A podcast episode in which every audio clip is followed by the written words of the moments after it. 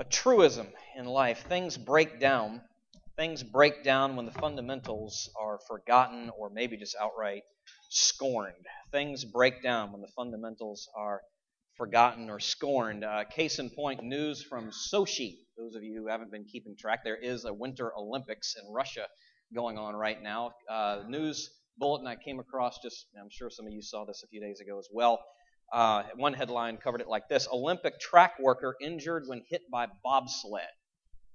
Now, it seems that as the men's two man bobsled was getting ready, uh, they had a forerunner. What that means is it's a sled that's going down just to kind of test the track and get things ready and make sure things are ready. The, the training, the practice runs were, were just getting going, and uh, we're not sure exactly what happened. The warning signal had been sounded. That's supposed to clear everybody out of the way, but it seemed that there was this ice maker, this man, standing down at the bottom of the track, just in the braking area, and that sled came down and smashed into him. A statement was released by the Olympic officials, quote, the worker is undergoing surgery for two open fractures in his legs. Kind of got to thinking what that means, and that's not good. Um, I don't mean to make light of this at all. I, I, just mean to use this as an illustration of this simple fact. Uh, and, and it raises questions, I, I think, as to how in the world that could happen. I mean, at an Olympic venue, right? People know what bobsleds do. They come down fast. You should get out of the way. I'm not trying to mock. It's, it's, it's awful. It just begs a question. What in the world happened? How could you forget that? How could you just scorn the warning siren, forget the fundamentals of what's going on here, where you are, and what's going on?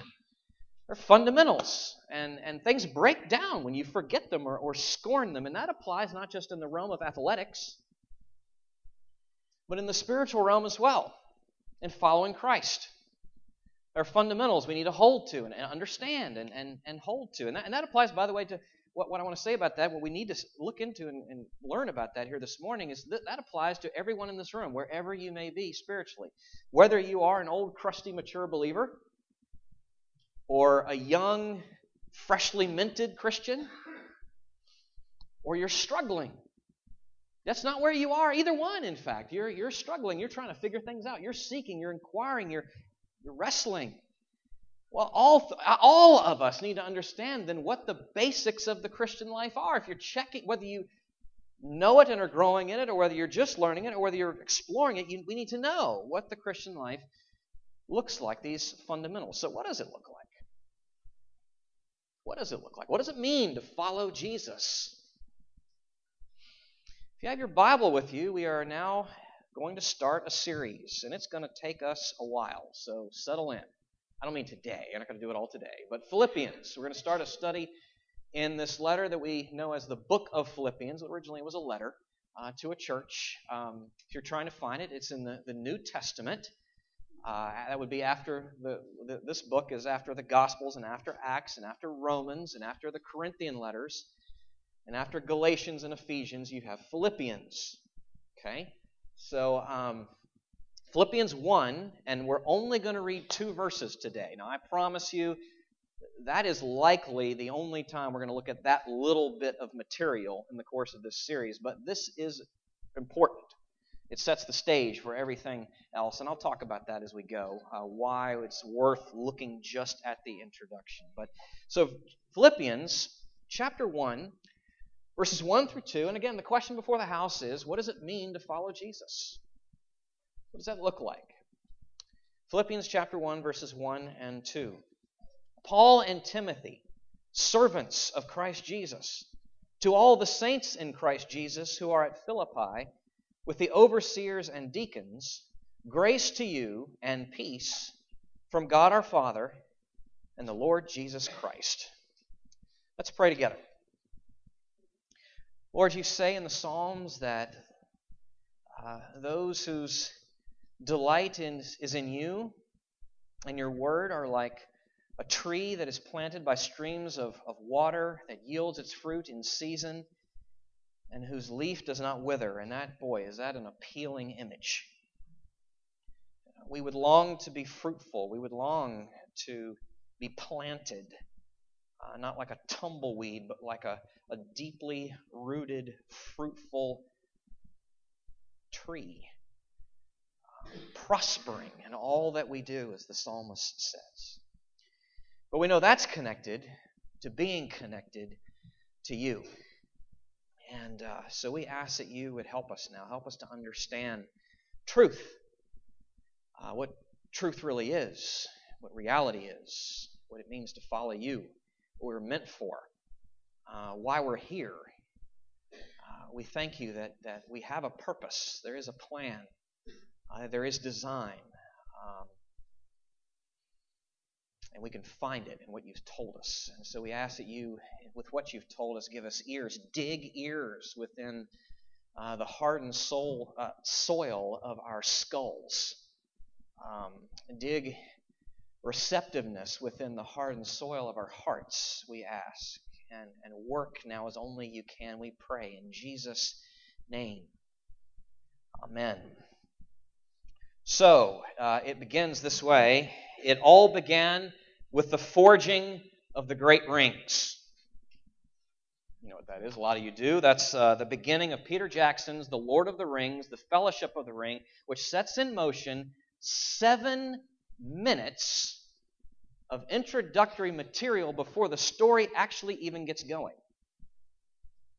And I don't even think that's with the extended version. I think that was actually with the original release. Seven minutes of introduction explaining the, the origins, the, where the rings came from, and then this whole thing about this war with Sauron. Why? Why?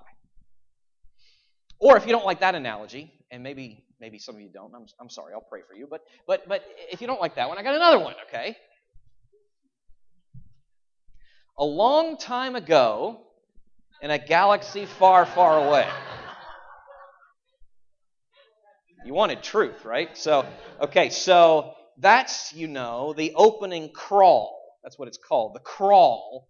Those words, it sets the, t- the stage for that at the beginning of every one of the Star Wars movies. It sets the tone, and then begins this, this historical background of what's going on. And it tells the story, it sets the stage. Well, uh, why? Because audiences need background. They need a historic, well, bear with me, historical perspective for the events in these epics. Context matters, is where I'm going with this introductions don't necessarily have to be filler material. And that's what we have here. It is not filler material. Uh, Paul is writing very much in the traditions of first century Greco Roman letter writing. And we, we, we, know that because of other letters that we've found. But, but it's not just that. He's, he's using that in a, in a different way, in a new way, to set the tone to, to set the stage for everything. He's, he's introducing themes here, believe it or not, that are interwoven throughout this letter. And by the way, this is not just an introduction to a letter. It is, in a way, you could say it's a double introduction. It's an introduction to a letter, it's an introduction to the Christian life. In these two verses, we see themes being tapped into that get us towards the answer to that question what does it mean to follow Jesus? What does that look like? Paul's being very intentional, surely, in what he has put down here uh, in, in these first few words. Paul, we, we know, uh, is, is in Rome. He's in writing from a prison cell. He's writing to people many miles away, a church that he, he planted some years before, uh, who are under duress, who are struggling because of forces within and without. And that author writes to that audience things about joy, things about unity, things about gratitude and contentment. How? How does a man like that, in circumstances like that, write to people like that in circumstances such as their own. How is that possible? Because Paul is holding to basics, to fundamentals, to essentials of the faith, and he is hearkening to these things and pleading with these people, modeling it as well, to do the same. To hold to these fundamentals, these basics, these essentials of the faith. It's as if Paul is saying, in essence, Christ calls us, my beloved, Christ calls us to follow him, to a life of discipleship, to a life of following him wherever he leads. And there are things in such a life that we must hold to and never let go.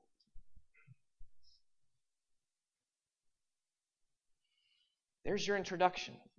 That's what these verses are about. That's what he's setting the stage for.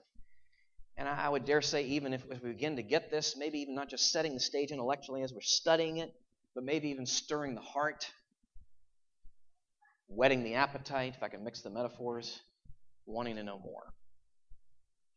Three things, these essentials, these basics, these foundational issues that we've got to know and hold to and keep reminding ourselves and one another of. Where are we? That's number one. Where are we? Who are we? That's the second thing. And the third thing is what do we have? Where are we? Who are we? What do we have? Okay, let's look at these in order. The first one being, where are we? Verse 1. Paul and Timothy, servants of Christ Jesus, to all the saints in Christ Jesus who are at Philippi. Now, when Paul mentions Philippi, I mean, that's a real place.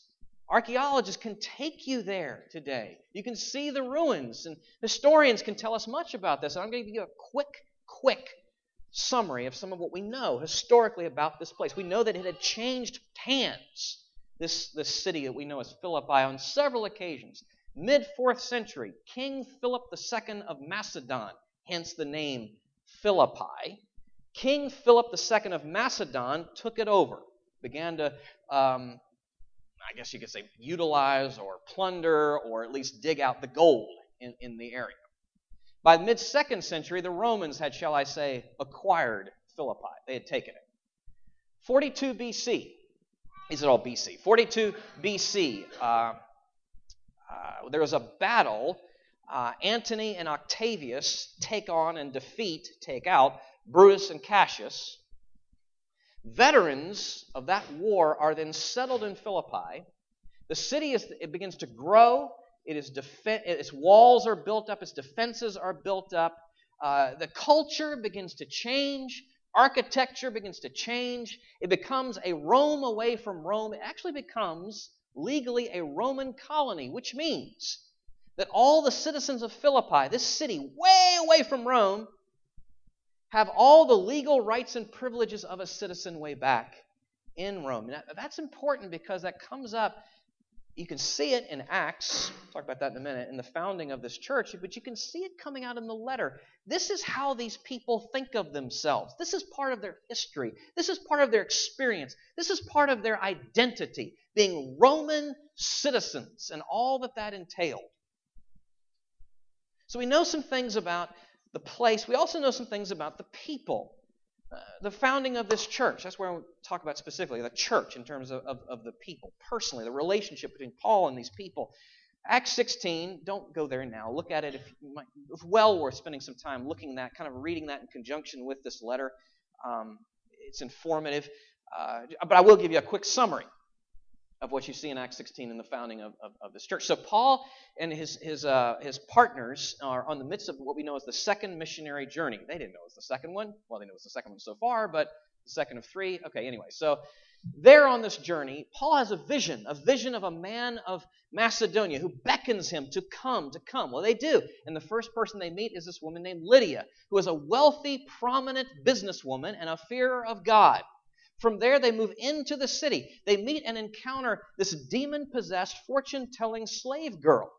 Paul, there's this conf- confrontation that takes place. Paul drives the demon out. The masters of this slave girl, now not having this lucrative business going on with this fortune teller girl, get really mad, stir up a riot on pretense of patriotism and uh, the religion and spirituality of the day like I said, a riot ensues. Paul and Silas are beaten, locked away in a jail cell. Earthquake comes. Jailer is converted. There's a lot going on. There's a lot going on here. Now, don't tell me that 12 years later, when this letter arrives, and that we know that the relationship has been maintained in the, in the interim period, don't tell me those people hadn't told a story or two to each other. Reflecting, you know, as time went by, you can imagine the stories being told and relayed to others the memories that are so deep and ingrained as to what had transpired there. Think with me, and we don't know this. This is a supposal, okay? But it's a reasonable supposal. The first time this letter is being read on a Lord's Day gathering of the people there in Philippi, who do you think might have been there? Lydia. The slave girl, who's not a girl anymore. Maybe she's married now. Maybe she's got children of her own by now. You've got the jailer. You've got the jailer and his family, likely there listening. My, my point is there's a context. There's a context as a people. These are real flesh and blood people. This is who they are, and it's where they are. Where they are in a place that was given towards the worship of false gods, to, to false worship, to idolatry, with undercurrents of money and finance and all of that, with an appeal on the one hand that it's all about us being Roman citizens, and yet at the same time, they are willing to commit grave injustices against people who are Roman citizens. It's a mix. It's a, it's a mix. It's a messy place, that Philippi, where they are, where we are. It's kind of messy. It's not clean. And um, there's a point with that. As Paul just points and says, You in Philippi, this is where God has you. This is where God has you. Invest there. Invest your lives there. Engage there. It's not time for a holy huddle. It's not time to, to, to hide away. It's time to engage. It's time to be salt and light, a city on a hill, there in that city. That's where God has you. That's your mission field. It's messy. It's messy. It's your mission field, but it's also it's not your home. There's tension in that, but they're both true. And we need to think about that ourselves. This is our mission field. Dig roots in there. Make a home there. But it's not your home. Understand? Because at the same time, while we're to throw ourselves into that place, into those people, our Philippi, we've got to understand that the people around us do not share our deepest hopes and aspirations and dreams, not ultimately. Or if I can use a word that Paul uses over 20, 20 some times in this letter, joy joy. Ours is supposed to be a joy that is so much different than those around us. A joy that's, not about giddiness, it's not about happiness, it's not about a fake plastic smile. It's about something that runs deeper. A deeper, if I can put it this way, a deeper gladness, a contentment that may even weep in sorrow while yet being joyful at the same time. It's a complex thing, this Christian joy. But ultimately, it's never undone. It can be shaken, but never undone by circumstances. Well, see, that's we're different. This is our mission field, but it's not our home. Do you know where you are? Do you know where you are? That's the first essential. There's some things we've got to hold to in walking in, in life with Christ, with Him, following Him. The first thing to understand is where we are. The second is who we are. Equally as important. Uh, you can't get away from this either. Uh, so let's go back verse 1. Paul and Timothy, servants of Christ Jesus, to all the saints in Christ Jesus who are at Philippi. So it's interesting, it's worth noting. Um, unlike some most of Paul's other letters, he does not point out the fact that he is an apostle. He doesn't say that. It's not that now he's like, you know, not, but he just doesn't remind them of that. And likely because he doesn't need to, because of their experience of what they had shared in this ongoing rapport and relationship that had, you know, but so what they need to be reminded, though, is of something else. And that's what he emphasizes. We are servants of Christ Jesus. Some of you might even have a footnote there that takes you down to the bottom of the page and tells you that the word servant can also be translated as slave or bondservant. So what Paul is saying is that, that we are we belong to Jesus. In, in every way that that term means of ownership and possession we belong. We are not His or anyone else's. We are, excuse me, we're not ours or anyone else's. We are His. His possession. His people. His slaves. But conversely, there's freedom in being His slave. Because every other master, that's the bondage. That's where life gets you crushed. But not enslavement to Him. Enslavement to Him, there's freedom. Paul is, you see, he's modeling something here for his readers. It's not, it's clearly not just that Paul and Timothy were the only ones who were to be regarded that way. I mean, he's, he's making a point here. It makes it, it drives us even further, makes a, another point in, in describing them in the way that he does as saints. It's the other, the other point in who we are saints in Christ Jesus. Now, you might be thinking at this point, well, great, well, that rules me out straight out. I'm no saint. Well, yes and no. The, the popular, we're, we're, we're hung up here on the, popular, the, the, the way that word is popularly used and the way it's been mangled and skewed by certain aspects of the church. Where after you die, you're named, uh, because of all you've accomplished, you're called a saint. And that is completely contrary to what the Bible says about in terms of this word saint. If you're a follower of Jesus with bloody knees and a bloody lip and a really messy life, it doesn't matter. You are a saint. You're a saint. A sainthood is something conferred by Him, it is not something accomplished by us. It is not something that we do and therein earn. It's something that Jesus has done and earned for us and conferred and given to us a title, a status, saint, holy one, those called out, sent out for his purposes into this world. Brothers and sisters, if you are a follower of Jesus today, you are a saint. A saint.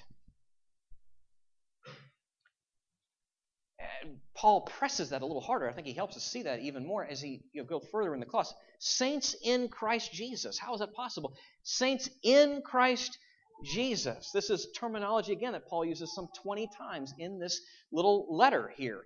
That, that is speaking of our union with Jesus, our oneness with Jesus, this bond that we have with Jesus, meaning that His work, His living and dying and rising, we are connected to. All that He has done, all that He has accomplished, we share. We are in Him.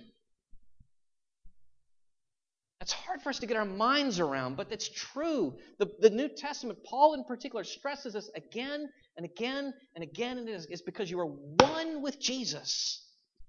How does He see you? How does God the Father see you today, right now, my fellow saints? You're in Jesus. This very moment. Doesn't matter what you've done or failed to do. You're a saint in Jesus. One with Him. It's how you are seen from heaven itself this very moment. And that why is that important? Because knowing who you are, not want to be, not wish to be, not could have been, are. Knowing who you are changes how you live. When you own it, when you embrace it, when it's getting down into the bones, knowing who you are changes, transforms, it affects everything in terms of how you live. Let me give you an example. Some of you following the Olympics know that Viktor An of Russia yesterday won the men's 1,000 meter short skate. It was actually aired last night, but it was earlier in the day he actually won it. Um, funny thing about Viktor An of Russia, you know, he used to be Ahn Hyun-soo of South Korea. Triple gold medal winner back in 2006 of that same race. But sometime not long after that, he began to suffer some injuries, including a fractured kneecap. such that then he was unable to be on the South Korean Olympic team in 2010. It became clear to him that he wasn't going to be allowed back or make it back onto the team because others had kind of, you know, matriculated up. So he decided to shop his services. And in 2012 became a Russian citizen, now skates under that flag for that team with that uniform, and just won gold for Russia yesterday. You don't think how he skated after that? I mean, if you saw it, he picked up two flags. And they were not, and did a little victory thing around the ice, and that was not the flags of South Korea.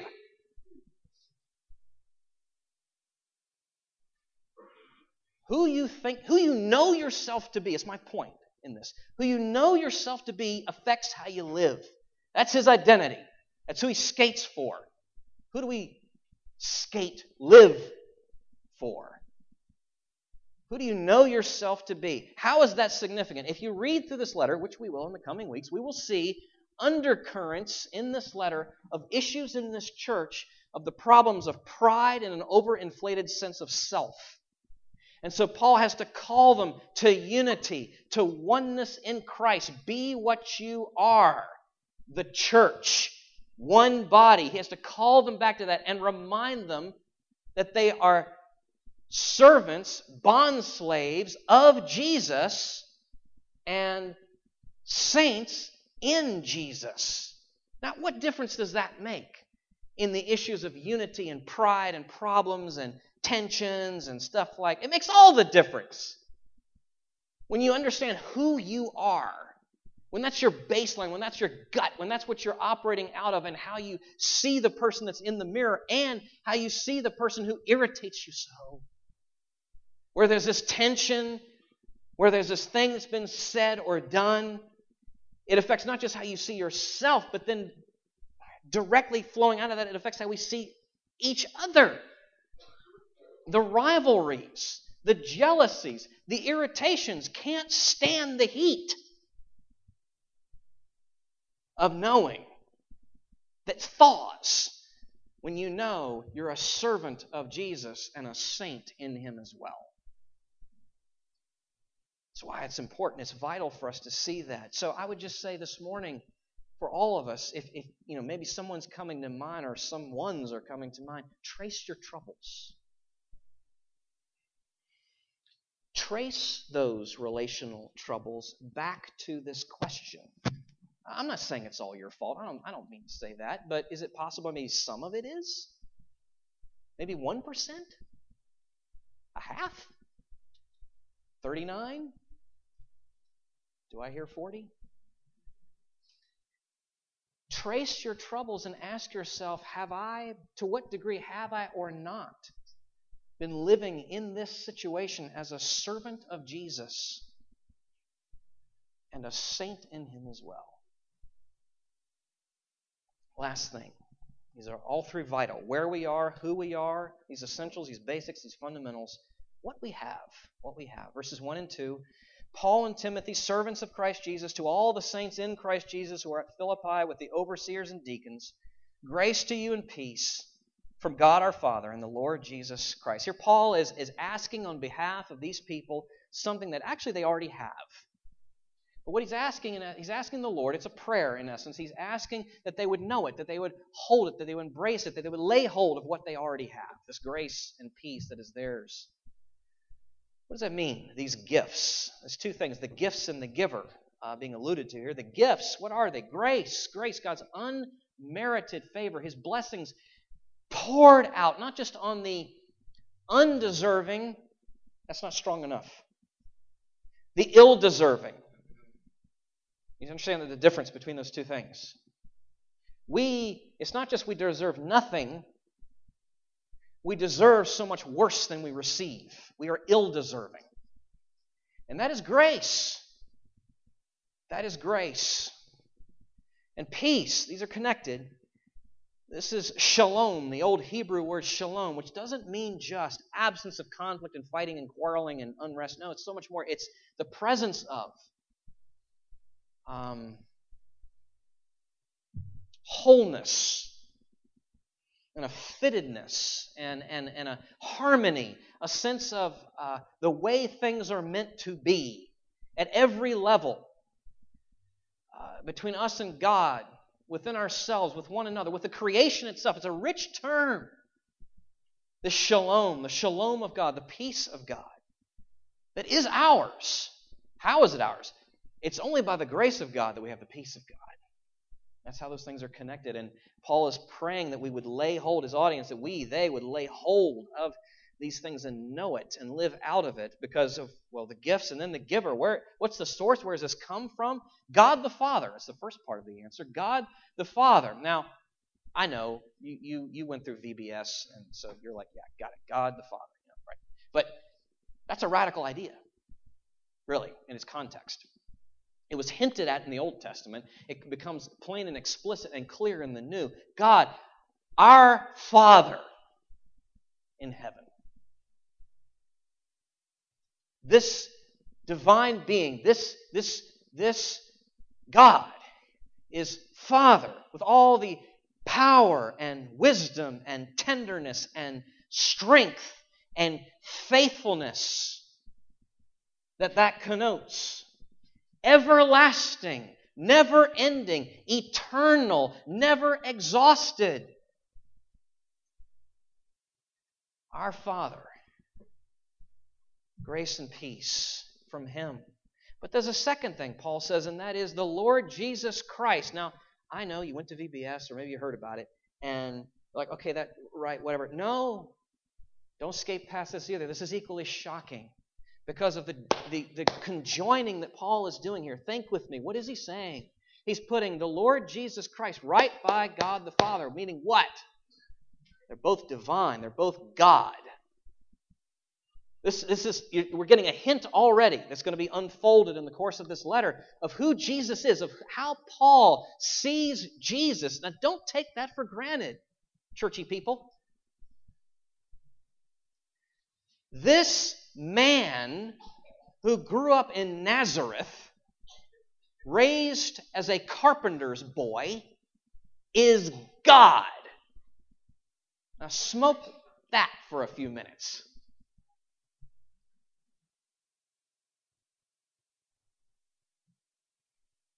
That's shocking.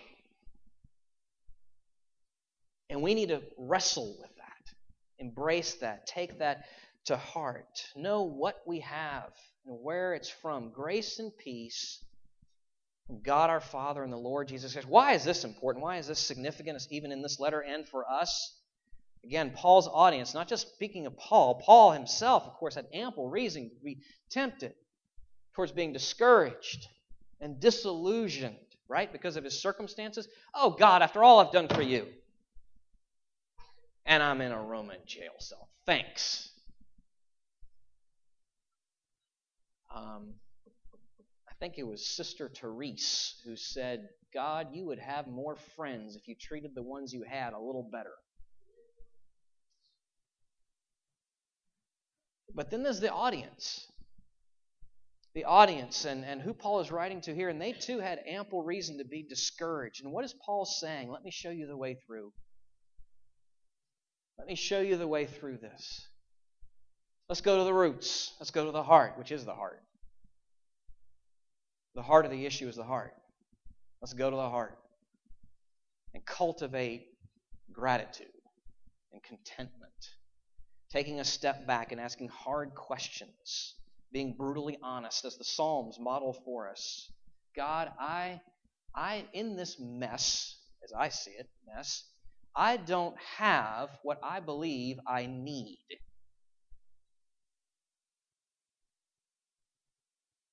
But what do I have? What do I have still? And the things that I say I need, do I? And the things I say I deserve, do I? Grace and peace God our Father and the Lord Jesus Christ. His ways are good, better than we know, puzzling, maddening, maybe, but they're good. So, wrapping this up, coming around the other side of the barn, let me just say this. We never outgrow our need to grow in the basics. We never outgrow our need to grow in the basics. Some of you, you know, I've talked about winter sports and Olympic sports. Let me come back to the US of A and Vince Lombardi and the Green Bay Packers. Some of you may know this story. It's told in different ways, but I think I got it to the sources, and so I think this is the right way it's supposed to be told. So, Vince Lombardi, crusty guy, the coach of the Packers in its her glory days, their glory days, um, was known uh, to, to begin preseason training in a rather strange way. And his players, the veteran players on that team, though they be half the age and twice the size of this guy, knew what was coming and dreaded it. Because every preseason, he would assemble them in the locker room, and there they would sit, and Lombardi would come in, and he would stand before this assembly and look at them and stare at them with this icy sort of stare that withered them all. And then he would hold up a football and say these words Gentlemen, this is a football. Signaling to everyone in the room what was about to take place over the coming weeks. That he was going to break things down for them. He was going to break them down. Down to the essentials, down to the basics, down to the fundamentals. And that's how they won. Because they didn't stray from those things. Okay, that applies in the world of athletics, you know that. It also applies in this realm as well to the Christian life. Why? One, two reasons. One, because of what the basics are. I'm giving you two reasons why we cannot stray from the basics. One, because of what they are. The basics of the Christian life are simple but not simplistic. Meaning, simple. A child can understand them. Praise God I was talking to a father just earlier in, in, the, in the morning about his, his child coming to faith. Praise God. But they're not simplistic. These, we're talking here, Roger, I, I should have asked you about fathoming and depths of sea and that kind of stuff, but bear with me. I don't know what I'm talking about at this point. But these are depths unfathomable. These are summits unscalable. So, because of what the basics in and of themselves are, we can never stop growing in them. That's about the basics. Then there's something about us. This is the second reason. We're so slow. We're so slow in the school of discipleship. We are remedial learners at best. Look at the disciples in the Gospels. You're like, when do you get it? When do we? When do I? We're so slow, we are so slow to learn and so quick to forget because none of this comes naturally. So we cannot assume we've arrived ever. We never outgrow our need of these things these essentials, these foundations, these basics. So may God be gracious to us in these months ahead and help us be teachable and to learn much from Him. Let's pray. Lord, thank you for showing us yourself, of who you are and why you've come, and the implications of that. And then the calling that's made clear also in your word as to where we are and who we are and what you've given, and all the implications of that. And we ask that you would help us to not, oh Lord, protect us from the folly of thinking ourselves to be beyond or above these things, but rather to be ever growing, longing to, to learn and to grow. We, we do commit the study of this letter to you in the weeks and months ahead, and uh, we ask that you would help us. yes, absolutely, this is a different culture, different setting, but it's on a different planet. And these are not these are different issues and concerns, but not radically so. And, and the human heart is still the same. So, Jesus, we ask that you would show us yourself Show us yourself, we pray. Amen.